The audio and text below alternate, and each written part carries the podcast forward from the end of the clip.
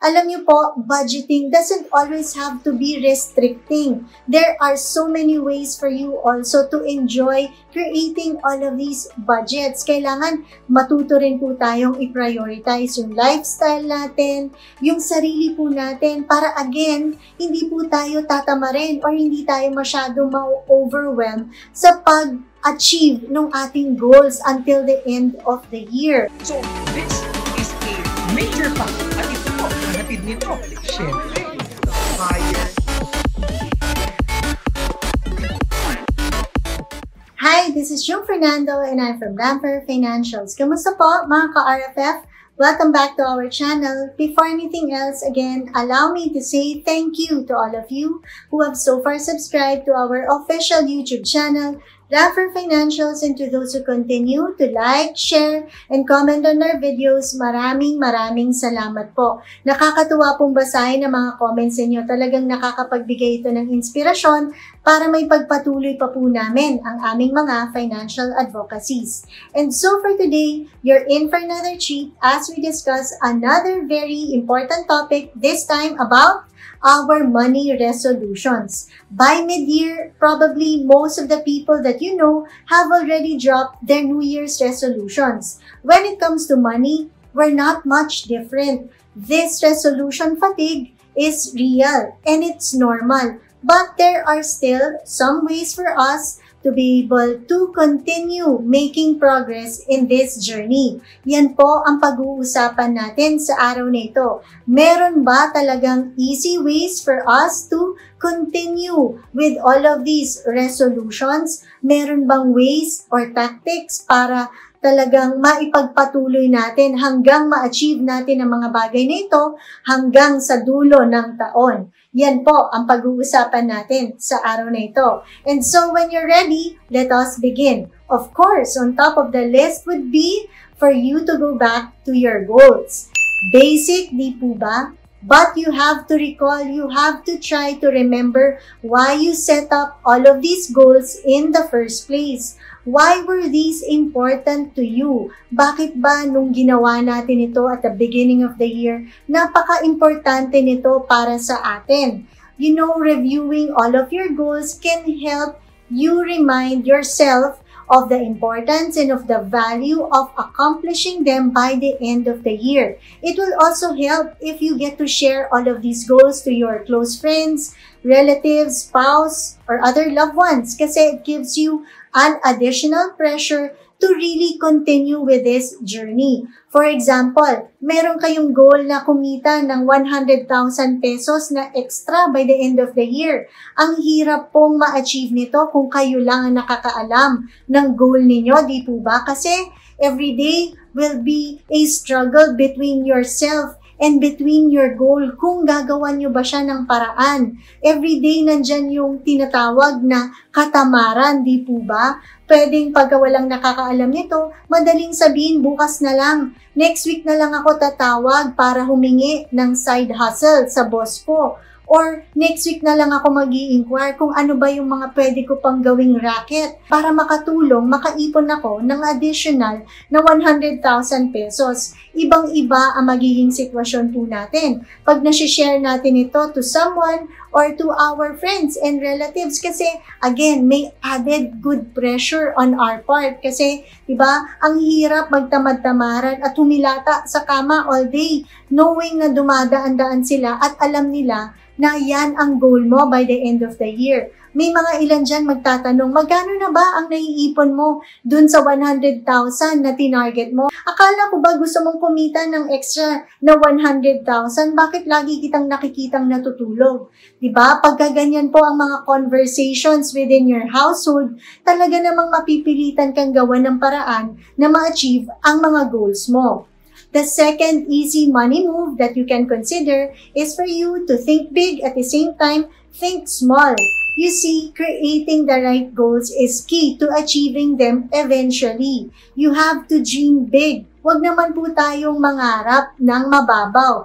Tandaan natin, let's always make goals a SMART goal. Nabanggit na po natin ito ng ilang beses sa ating mga past videos. Ano nga ulit ang SMART na goal? It has to be specific, measurable, attainable, realistic, and time-bound. Yan po ang elements ng pagkakaroon ng isang tamang goal. Huwag naman rin po tayong mag-create ng goal na sobrang daling ma-achieve. You know, if you don't create big goals, then you are already accepting the fact na wala kayong magiging progreso sa buhay ninyo. You know, kailangan alam rin po natin gawin at i-break down into smaller bite-sized pieces ang mga mega goals na ito. You see, achieving goals is a process. Hindi po yan done overnight. One day at a time, ika nga. Let's not be too hard on ourselves. There will be times na magmimintis rin naman po tayo sa ating mga goals na ito. Pero always remember that in this race, you can always go back every time.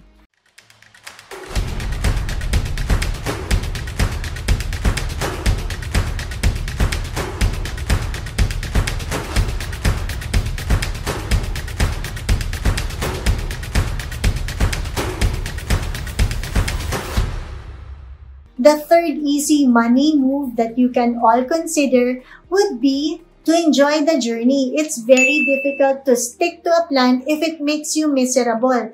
Pagka yung journey po ay nakakapagpalungkot sa inyo or ang hirap-hirap masyado ng proseso, di po ba bibitaw kayo Di po ba aayaw kayo hanggat hindi na ninyo ma-achieve yung talagang minimithi ninyo by the end of the year?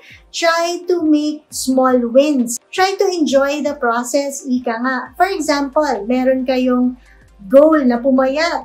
Di ba? Every day, meron kayong target amount of intake, carbos, sugar, at kung ano-ano pa. At the end of the week, kailangan meron kayo ring tina-target na mga small celebrations for yourself na, ah, pagka na-achieve ko to for the next 6 days, Monday to Saturday, talagang naging strict ako sa diet ko, ang gagawin ko, bibili ako ng milk tea, bibili ako ng nachos, bibili ako ng tacos, di ba? Para ma-celebrate ko ang kahit papano na pagtsagaan ko na at pagstriktuhan na diet for the last 6 days. Sa ganun, meron tayong nilulook forward to that can keep us excited along the way. Having said this, leads us to the fourth money move that we can all consider. Try to give your budgets a glow up. When was the last time that you edited and you updated your budgets? Baka high time na pong reviewin natin ito. Baka yung ilang elements doon hindi na applicable. Maaring yung mga gusto ninyo before, hindi na ninyo gusto sa kasalukuyan, di po ba? Alam niyo po, budgeting doesn't always have to be restricting. There are so many ways for you also to enjoy creating all of these budgets. Kailangan matuto rin po tayong i-prioritize yung lifestyle natin, yung sarili po natin para again, hindi po tayo tatamarin or hindi tayo masyado ma-overwhelm sa pag achieve nung ating goals until the end of the year. Alam nyo, it doesn't have to be overspending. You don't have to add to your expenses to be able to achieve this reallocation of your budget. Pwedeng pwede ninyong i-shift lamang yung resources ninyo from one allocated budget to the other. Say for example, last year, ang focus ninyo, magkaroon kayo ng allocated budget for your Netflix, di ba? Kasi nakahiligan ninyong manood ng mga K-drama na yan. Pero this year, ayaw na ninyo, nagsawa na kayo sa mga Korean novelas na to. At ang gusto naman ninyo ngayon ay ang pag-online shopping pwedeng pwede ninyong i-reallocate at i-shift yung dati ninyong budget for Netflix to this new goal or to this new part of your budget. Di po ba? Mas creative, mas mag enjoy kayo sa proseso. Again, give your budgets a glow up para again, hindi kayo tatamarin within this process. The last money move that you can all consider that is very easy is for you to automate your finances. Ano ba yung mga yan?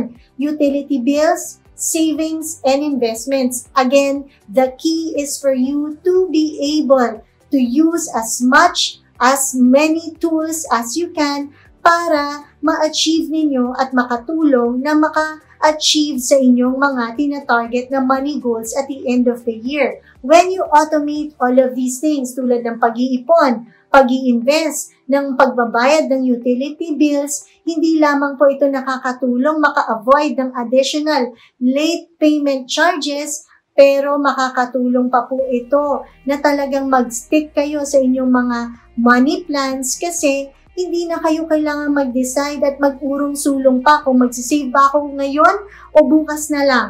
Mag invest ba ako this month o next quarter na lang? Kasi again, automatic na itong dinideduct sa ating mga income ng mga financial institutions, ika nga, di ba? Aside from all of these, tandaan natin may other benefits pa po ang pag-automate nito. Lalong-lalo na pag na-enroll natin ang mga monthly billers na ito sa ating mga credit card companies. May tinatawag po na points. I'm sure familiar po kayo dito. These are additional incentives for us that we can use to save more money along the way. If there is one thing that we've all learned from this pandemic, that is to rebuild our finances and to create a solid financial foundation that can endure any crisis in the future. But let us all remember to be able to achieve our money goals. Let us not focus on the tedious process, but instead, let's all look forward to and be excited on the rewards and on the value of us achieving all of these goals eventually. And so I hope you've learned something from this short video. And if you think you have friends and relatives who might be of need of these contents, I hope you can share this video to them. And for those who haven't yet, I hope you can Click to subscribe to our YouTube channel, Ramfer Financials, and tap the bell button for our future notifications and other important updates. Again, this has been June Fernando saying thank you so much for watching, for all the support, and we'll see you on our next video. God bless!